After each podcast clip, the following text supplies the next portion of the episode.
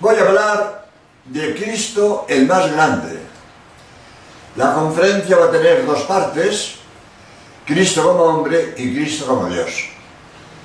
Pero antes de empezar, voy a confesar mi complejo de incapacidad, porque estoy seguro que voy a defraudar, porque es imposible hablar de Cristo como Él se merece. Me voy a quedar corto. Por mucho que yo quiera hablar de Cristo como Él se merece, ¿eh? me voy a quedar corto y voy a defraudar. Pasa como las películas de Cristo. Siempre defraudan. Las antiguas películas, como El signo de la cruz, Rey de Reyes, tenían un acierto. A Cristo lo sacaban de espaldas o de lejos, no se le veía la cara, cada cual se imagina a Cristo como él quiere. Creo que era un acierto. Las películas modernas acercan la cámara a la cara del artista y uno queda defraudado. Cristo no era eso, hombre. Cristo no era eso. No hay ningún artista que presente a Cristo como él se merece. Defraudan todos. Pues esto me pasa a mí. Voy a defraudar. Voy a decir a Cristo lo mejor que sepa, pero nunca podré hablar de Cristo como él se. Por lo tanto, de antemano ya anuncio mi incapacidad, pero intentaré hablar de Cristo lo mejor que puedo. Primero, Cristo como hombre. Pues Cristo como hombre, lo primero que tenemos que hacer es cómo era él corporalmente. ¿Era alto, bajo, gordo, flaco? ¿Cómo era? No sabemos. No sabemos porque los evangelios no dicen nada de eso. Y es que no era costumbre. El primer escritor, que, ah, historiador, que habla, describe a su personaje fue Plutarco en sus vidas paralelas. Pero antes de Plutarco nadie describe a su personaje. Como los evangelios son anteriores a Plutarco, no describen a Jesús. No dicen si era alto, bajo, gordo, flaco, rubio, moreno, no dicen nada. Dicen lo que Jesús dijo y lo que Jesús hizo. Pero de cómo era corporalmente no dicen nada. Sin embargo, qué maravilla. A los dos mil años de morir Cristo, podemos conocer su auténtica fotografía. Maravilloso. ¿Cómo? En la sábana santa de Turín el lienzo que cubrió el cuerpo de Cristo en el sepulcro, donde ha quedado grabada su imagen. Ahí está la imagen de Cristo, en la sábana santa. Podemos observar su estructura atlética, su armonía de proporciones. Dice el doctor Marañón, especialista en sexología, es cuerpo perfecto de varón. Así tiene que ser. Dios es hombre, cuerpo perfecto. Doctor Marañón, cuerpo perfecto de varón. Quiere decir, no sé si hace falta, pero en fin, por si alguien lo necesita. No voy a hablar de la sábana santa, que es mi tema estrella. He dado más de mil conferencias de la sábana santa. No voy a hablar mucho de esto. No voy a hablar de ella. Pero por si alguien... Ah, pero si la sábana es falsa. Si los analistas del carbono 14 han demostrado que es falsa. Lo que es falsa es la noticia, no la sábana. Está archidemostrado que esa noticia de que la sábana de falsa fue un fraude. Está archidemostrado, pero no es el momento de dedicarles tiempo.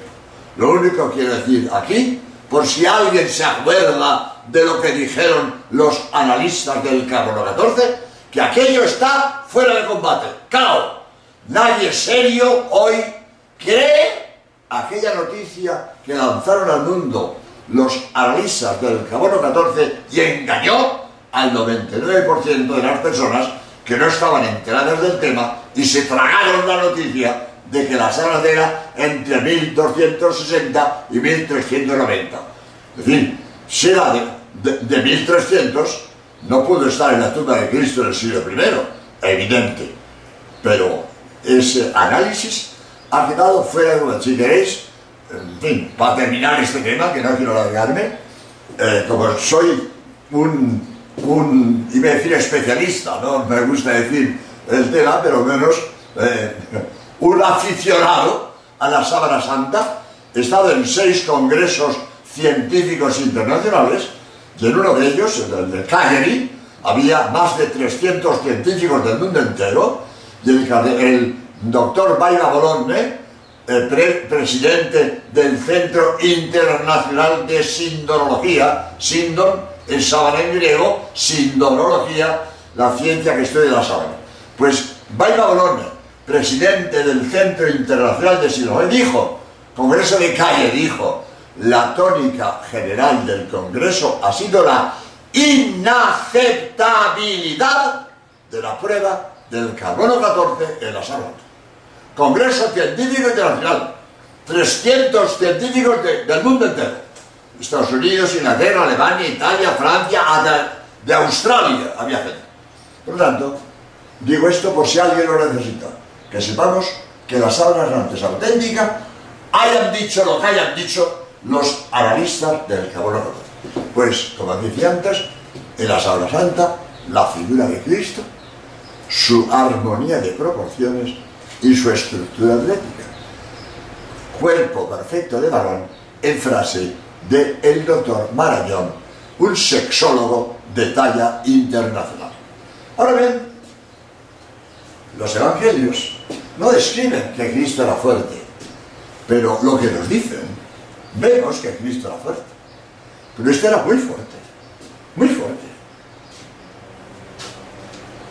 De Jericó a Jerusalén hay mil metros de desnivel y 36 kilómetros.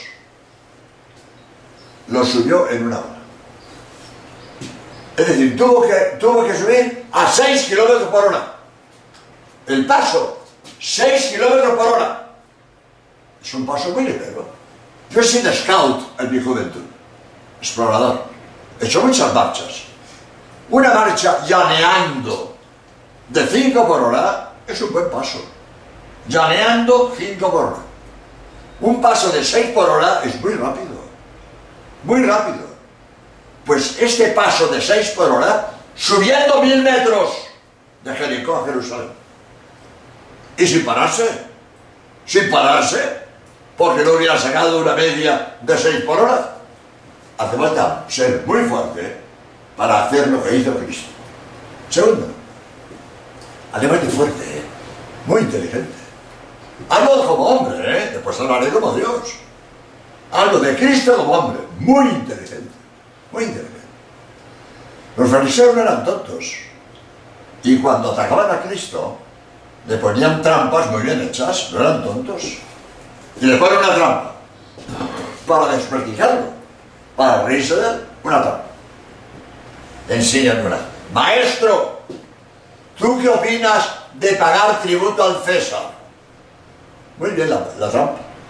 Si dice que hay que pagar, se indispone con el pueblo que no quería pagar tributos. Estaban sometidos al ejército de ocupación romano y expoliados por los impuestos. El pueblo no quería pagar impuestos. Si dice que hay que pagar, se indispone con el pueblo.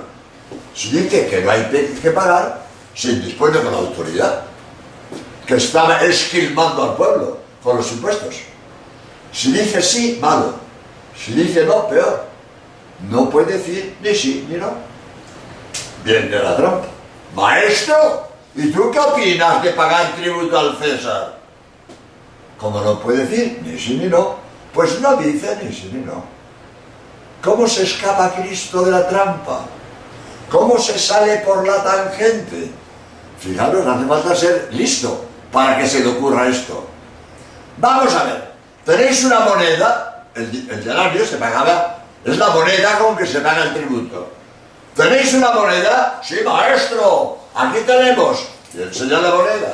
La moneda tenía la cara del César.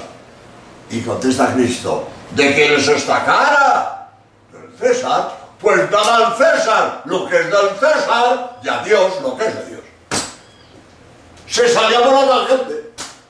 Se escapó de la trampa. hay que ser inteligente. No a cualquiera se le ocurre eso cuando está en una trampa que no puede decir ni sí ni no. Muy inteligente. Y muy valiente. Muy valiente. En el templo se enfrenta con los mercaderes, derrama las mesas con el dinero, espanta a los animales, hace una, un látigo con las cuerdas de atar ganado, coge del suelo unas cuerdas, hace un látigo y expulsa a todos los mercaderes. Sabemos lo que son los judíos para defender el dinero. Pues todos salieron corriendo. Se enfrentó con todos. Se podían haber amotinado contra él y haberle linchado. Pero tenía una, una personalidad, un, una mirada. A todos los asustó y salieron corriendo. Y sabemos lo que hacían los judíos para defender el dinero.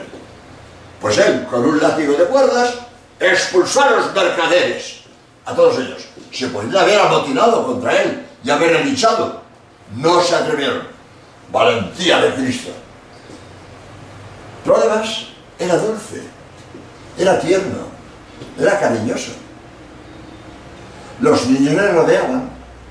Los niños son intuitivos para descubrir la bondad de corazón. Los niños le rodeaban, no le dejaban andar. Los apóstoles, fuera niños, fuera niños, dejad al maestro, fuera niños. Dejad que los niños se acerquen a mí. Dejad, iba rodeado de niños, intuitivos para ver la bondad de corazón. Jesús era tierno, cariñoso, amable. Los niños le rodeaban.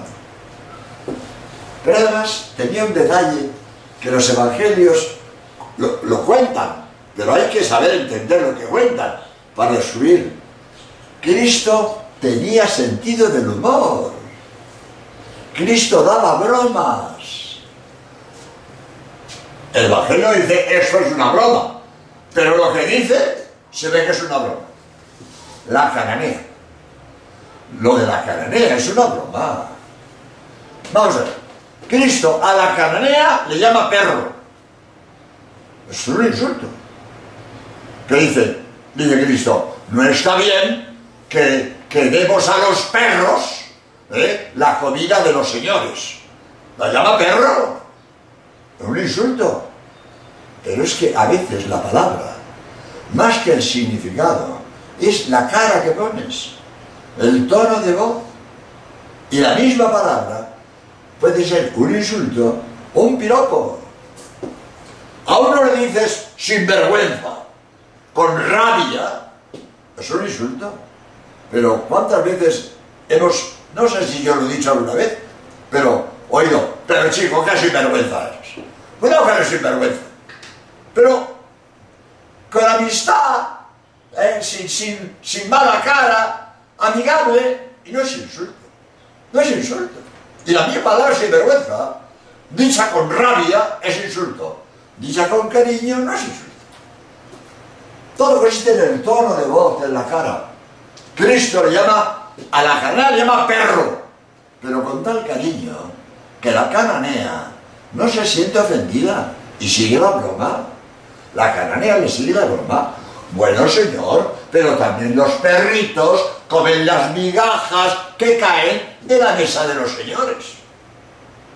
Le sigue la broma. Porque si se hubiera sido ofendida, da media y se va. Le llama perro. Si se hubiera sido, eh, sentido ofendida, me llamo el y se va. Pues no, no, le sigue la broma. Bueno, señor, pero también los perritos se comen las vigas que caen de la mesa de los señores. Cristo tenía sentido del humor. Pero sobre todo, Cristo, el hombre que más ha influido en la humanidad. Derechos humanos aceptados hoy en el mundo entero son de origen cristiano, de cuna cristiana. La, abolición de la esclavitud empieza con San Pablo, cuando le manda a Filemón que ame a su esclavo como a un hijo. Ahí empieza la abolición de la esclavitud. Inconcebible cuando un esclavo valía menos que un mulo. En un mundo donde los esclavos valen menos que las bestias, San Pablo le dice a Filemón, trata a tu esclavo como a un hijo. Ahí empieza la abolición de la esclavitud. La dignidad de la mujer es cristiana. Antes del cristianismo, la mujer era esclava del hombre, totalmente esclava del hombre. Quien ha elevado la dignidad, no son las feministas de hoy, es el cristianismo. San Pablo dice al marido, ámala y no la trates como esclava. La dignidad de la mujer es cristiana. Y a veces las feministas ya desbordan y ahora quieren hacer marimachos en lugar de mujeres femeninas. Esto es la, el desmadre. La mujer, mujer, y el hombre, hombre. Ni el hombre, ni el hombre Davisela, ni la mujer marimacho. Cada cual tiene sus valores. Somos iguales en derechos, pero no iguales ni en el cuerpo, ni en la psicología. Somos distintos, pero con los mismos derechos. Bien, no quiero meterme en esto, que es para más de media hora. Lo que quiero decir es que la dignidad de la mujer no es feminismo de ahora, es de toda la vida, vamos, de la vida, del cristianismo, empezando por la Virgen Santísima, el modelo maravilloso de todas las mujeres. Por lo tanto, digo, la dignidad de la mujer empieza en el cristianismo. Otro dato, la justicia social. La justicia social es cristiana. El marxismo nos ha arrebatado la bandera, que es cristiana. La opción por los pobres es de Cristo, no de Marx. Marx es de antes de ayer. Y el cristianismo, desde el primer momento, fue, se, se volcó a los marginados, a los oprimidos, eh, a, los, a, a los pobres. Cuando los estados no hacían hospitales, ni asilos, ni orfanatos, ni leproserías. La iglesia hacía asilos, orfanatos, leproserías. Se preocupaba del pobre, del marginado y del oprimido. El marxismo es antes de ayer. Y lo que ha hecho Marx, robarnos la bandera de la justicia social. Lo malo es que algunos cristianos se han dejado engañar. Ahí tenéis la teología de la liberación. ¿Por qué el Vaticano condena la teología de la, liberación? No por la opción de los pobres, que eso es cristiano desde el primer siglo, porque algunos han creído que la justicia social hay que entenderla en clave marxista. No, señor. El marxismo es ateo. El marxismo es ateo. Y por tanto la Iglesia no puede aprobar un marxismo ateo. Si la Iglesia condena la teología de la liberación, es por lo que tiene de marxista, no por lo que tiene de opción por los pobres. La, la tos a veces es inevitable, pero en fin, es- todo esto da naturalidad. ¿Qué le vamos a ver? Por tanto, en Cristo, el hombre que más ha influido en la historia de la humanidad. ¿Saben? Cristo, el más amado en la historia de la humanidad. Nadie ha sido amado como Jesús. Los hombres grandes, después de la muerte, son admirados, pero no amados. Nadie ama hoy a Cervantes. Nadie ama hoy a Miguel Ángel. Los admiramos, pero no los amamos. El amor permanece unos años entre los seres queridos, pero con el paso del tiempo nadie ama a los difuntos. Nadie ama a, a- a- a lo- a los de siglos pasados. Cristo hace dos mil años que murió y hoy se le ama hasta la muerte. Miles y miles de hombres y mujeres dan la vida por amor a Cristo. En toda la historia no ha habido hombre más amado que Jesús. Unos dan la vida de golpe en el martirio, otros gota a gota, consagrándole la vida por, por entero, como las monjas y los sacerdotes. Por amor a Cristo lo dejamos todo. Lo dejamos todo. Por amor a Cristo. Cristo, el hombre más amado de la historia. Eso digo, no ha habido nadie en la historia como Jesús. Pero es que, además de ser un hombre maravilloso, además era Dios. Era hombre Dios al mismo tiempo. ¿Qué era Dios? Él nos lo dijo varias veces. Él decía, yo no soy de este mundo. Antes que el mundo existiese, existía yo. El Padre y yo somos una misma cosa. Cristo varias veces dijo que Él era Dios. Y además, profetizó que resucitaría para demostrar que era Dios. Y con su resurrección demostró que era Dios. Él lo profetizó. Al tercer día resucitaré. Y como resucitó al tercer día, pues con su resurrección demostró su divinidad. Cristo afirmó que era Dios y demostró que era Dios con su resurrección. Para creer en la resurrección de Jesús, primero tenemos que saber que murió. Si no estaba muerto no pudo resucitar. Cristo murió. ¿Por qué hago insistencia en la muerte de Cristo? Porque parece mentira que haya gente que diga tales disparates. Yo suelo decir de broma, es imposible decir un nuevo disparate. Cualquier disparate que se te ocurra, ya lo ha dicho otro. Es imposible decir un nuevo disparate, porque se ha dicho cada disparate. Pues hay por ahí libros, Cristo no murió en la cruz, lo bajaron vivo y se fue a Hachemira. Todo escrito. Pero será posible que la gente diga tales barbaridades. Pues sí. Cristo no murió en la cruz, lo bajaron vivo y se fue a Hachemira. Cristo murió en la cruz.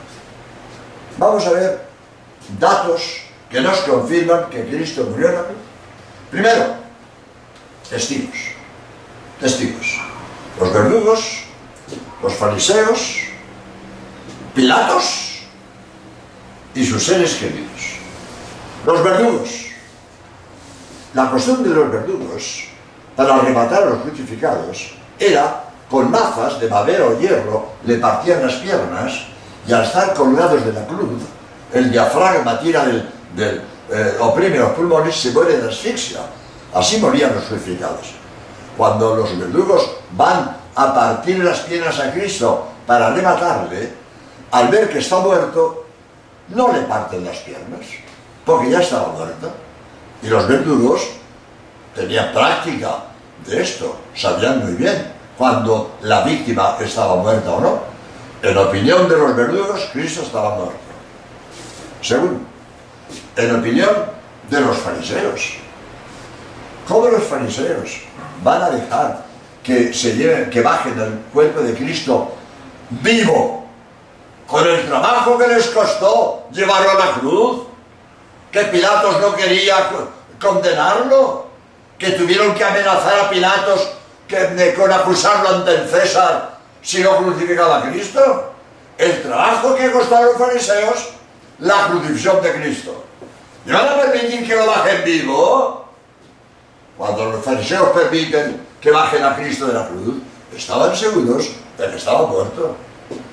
Tercero, oficialmente Cristo estaba muerto. Porque cuando José de Inasdea y Nicodemo van a Pilatos a pedirle permiso para llevarse el cuerpo de Jesús, era ley judía que los parientes tenían derecho al cadáver del, del difunto. O sea, según la ley, tenían derecho a llevarse el cadáver. Pero Pilatos, antes de dar permiso a que se lleven el cadáver, quiere garantizarse de que está muerto. Y solo cuando recibe el testimonio oficial de que Cristo ha muerto, solo entonces concede el permiso a José de Arimatea y a Nicodemo para que se lleven el cadáver. Por lo tanto, Cristo oficialmente estaba muerto. Pero sobre todo, sus amigos. ¿Vosotros creéis que María Santísima, José de Arimatea, Nicodemo, San Juan, iban a dejar a Cristo en la tumba y marcharse, sin estar seguros de que estaba muerto. Si María Santísima y Nicodemo y José de Mateo y San Juan hubieran advertido en Cristo la más mínima esperanza de vida, No lo dejan en la tumba. Se quedan con él. Cuando María Santísima, Nicodemo, José de Mateo y San Juan lo dejan sobre la tumba de van, estaban seguros de que Cristo estaba muerto. Pero además, tenemos un testimonio científico. Como dije antes, yo soy un, un aficionado, por lo menos, digámoslo así, un experto, si queréis, en la Sabra Sainte de uno de los congresos científicos sobre la Sabra Santa, cuatro médicos, cuatro médicos, certificaron la muerte de Jesús. El, el norteamericano este, Backlund, el inglés Wilson, el italiano Rodante y el francés, que no me acuerdo Una hora cada uno demostrando que Cristo muerto en la cruz. Naturalmente, no puedo repetir todo lo que dijeron, ni, ni me acuerdo ni sabría. Pero cuando estaban hablando, yo dije, me basta esto. Cogí una cosa, me basta esto, me basta esto. ¿Qué es lo que me basta? Todos de acuerdo, la lanzada le abrió el corazón. No necesito más. Ellos han dado montones de testimonios, de datos científicos. Cristo estaba muerto. Montones de datos. Me basta uno.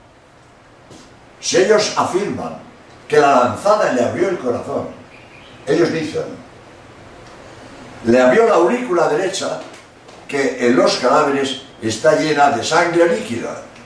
Toda la gran mancha de sangre que hay en, la sábana santa, que salió del corazón, dice el médico, tuvo que salir de la aurícula derecha.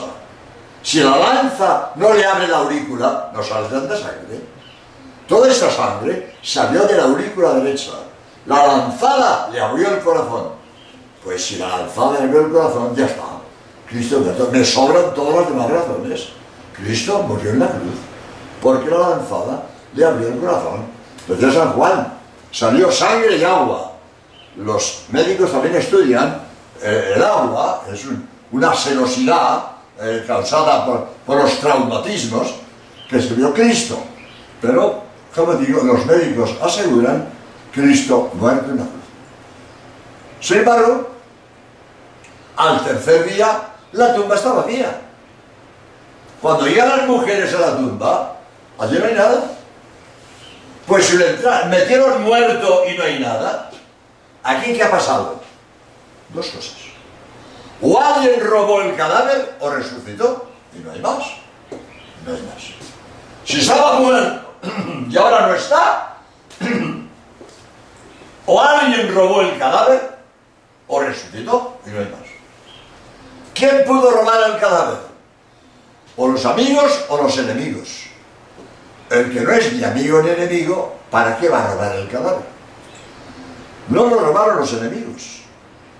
Si los fariseos hubieran tenido el cadáver de Cristo, cuando San Pedro convertía a los judíos.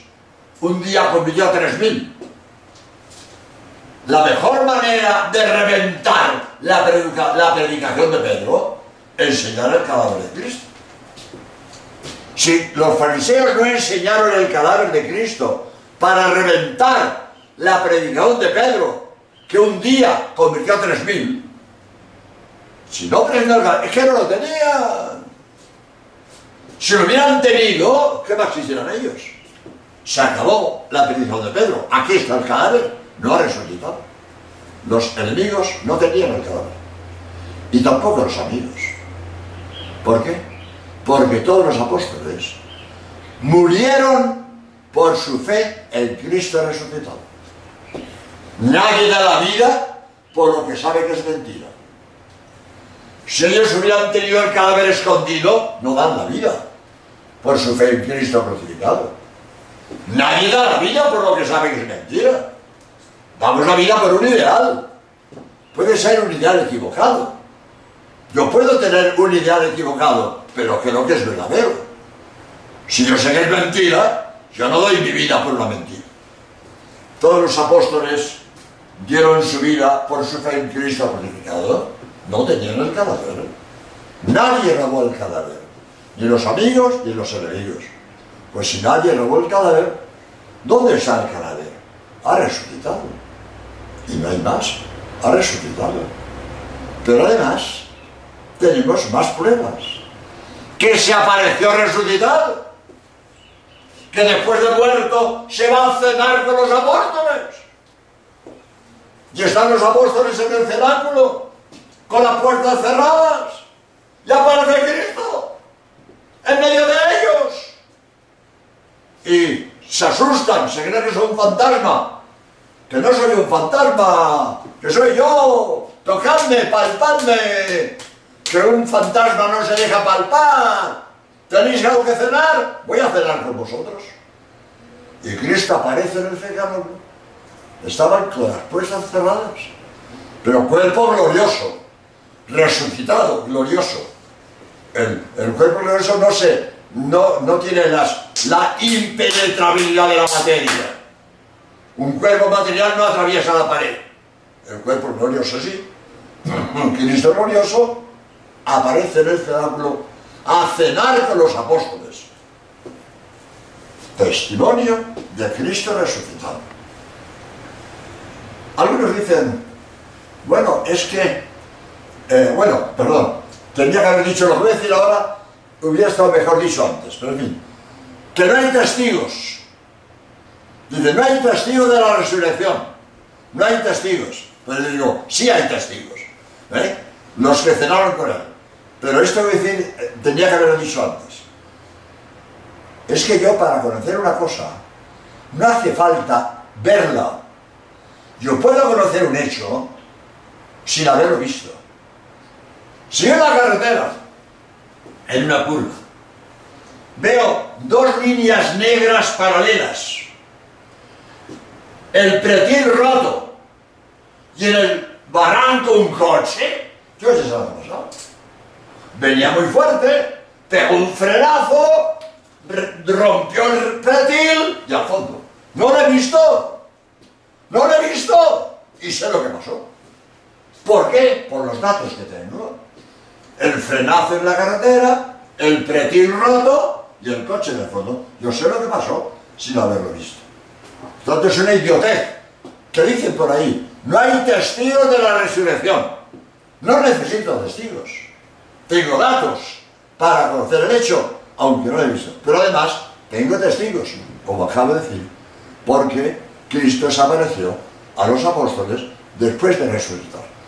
Por lo tanto, Cristo murió y resucitó.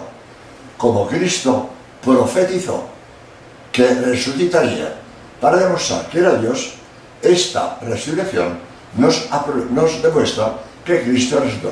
Por eso, Cristo, el más grande como hombre, y además era Dios.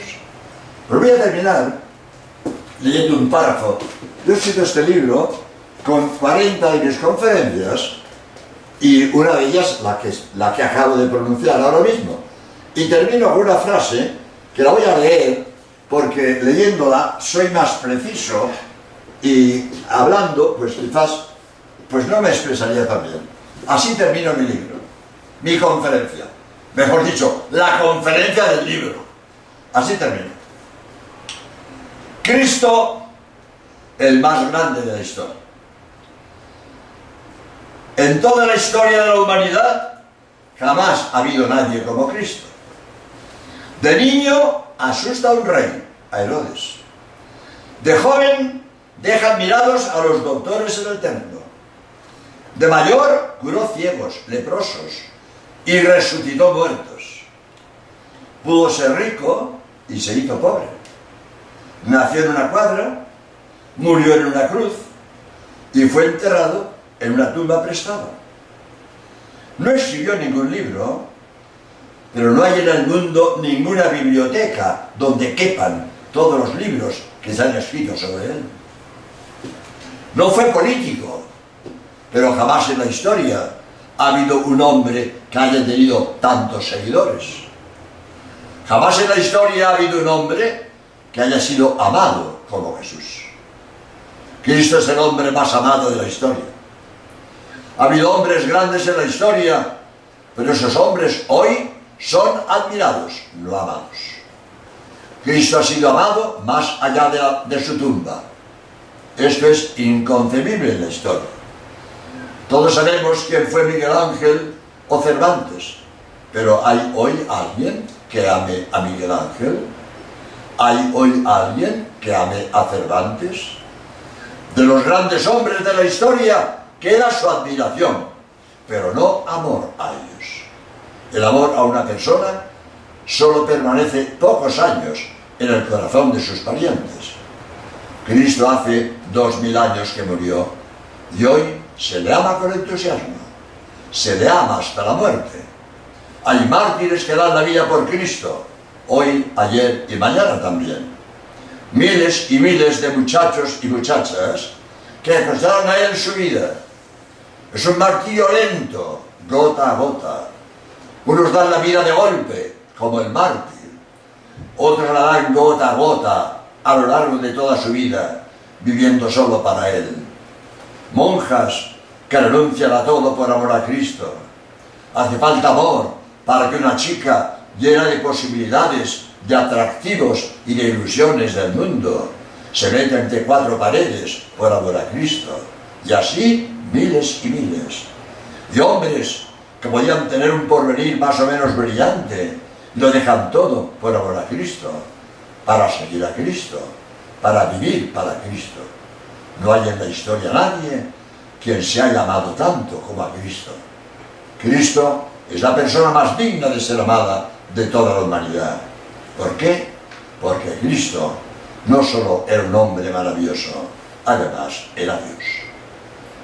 Pues este Cristo Dios es en quien creemos y en quien esperamos. Démosle gracias porque nos ha dado fe en Él.